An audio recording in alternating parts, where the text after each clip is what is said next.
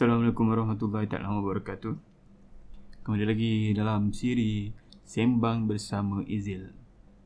Episod kali ni mungkin topik ni agak berat sedikit.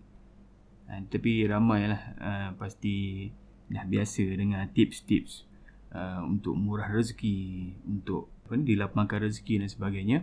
Tetapi saya sekadar ingin berkongsi dapatan daripada ceramah-ceramah agama yang saya dengar dan agar kita betulkan niat betulkan niat apabila kita ingin uh, melakukan amalan-amalan sunat tambahan ni agar ianya selari sebagai kita umat Islam ni kenapa tujuan kita hidup di dunia ni adalah untuk mendapatkan redha Allah Subhanahu Wa Taala.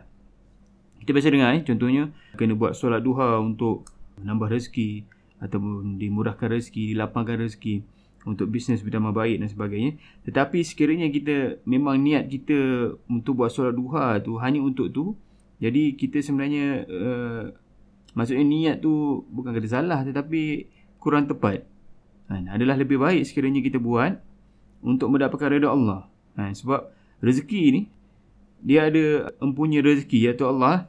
Sekiranya kita mendapat redha Allah, kan? Allah sayang suka dengan kita, pasti insya-Allah dia akan lancarkanlah segalanya. Okey? Ya, contohnya lah maksudnya kalau kita ada perniagaan, kita nak uh, buat iklan, kita nak dapatkan pelanggan, benda ni semuanya memanglah itu usaha kita.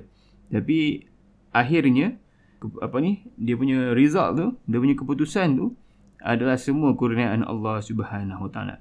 Sebab saya dah pernah dengar eh, ada uh, segelintir orang yang menyalahkan. Maksudnya dia kata, Ha, kenapa eh? Ha, apa ni? Dia dah buat solat duha dan sebagainya tapi bisnesnya masih sangkut rezekinya. Dia rasa dia rasa rezekinya masih sangkut dan sebagainya.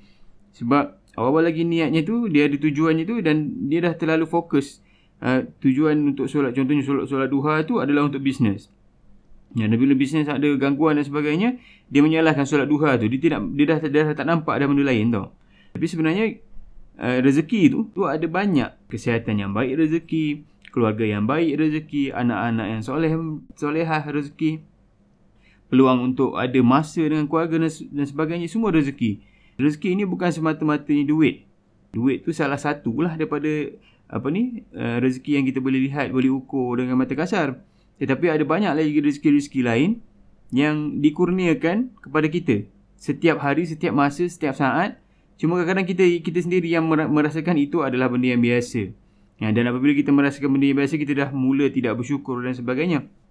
Ya, tapi apabila semakin banyak kita bersyukur, ha, semakin apa ni mudahlah rezeki-rezeki tu untuk melekat di diri kita kan.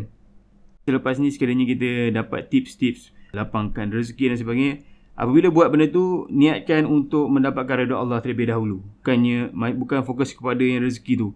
Ha, sebab apabila kita dapat redha Allah, automatik Allah akan maksudnya akan akan pemudahkanlah hamba dia yang yang disuka kan. Ini pesanan yang saya terima waktu saya dengar ceramah Mufti Meng. Bila kata macam tu lah. Agar satu kita kita tidak kecewa sekiranya apa benda berlaku pun sebab walaupun nampak buruk di mata kita setiap perkara yang berlaku di dunia ni ada hikmah yang baik untuk umat Islam yang percaya lah. Ya, dan sebagai kita umat Islam yang percaya ha, jadi setiap kejadian setiap kejadian walaupun nampak rugi di mata kita pasti dan pasti ada hikmahnya. Cuma kita je kadang-kadang tak nampak.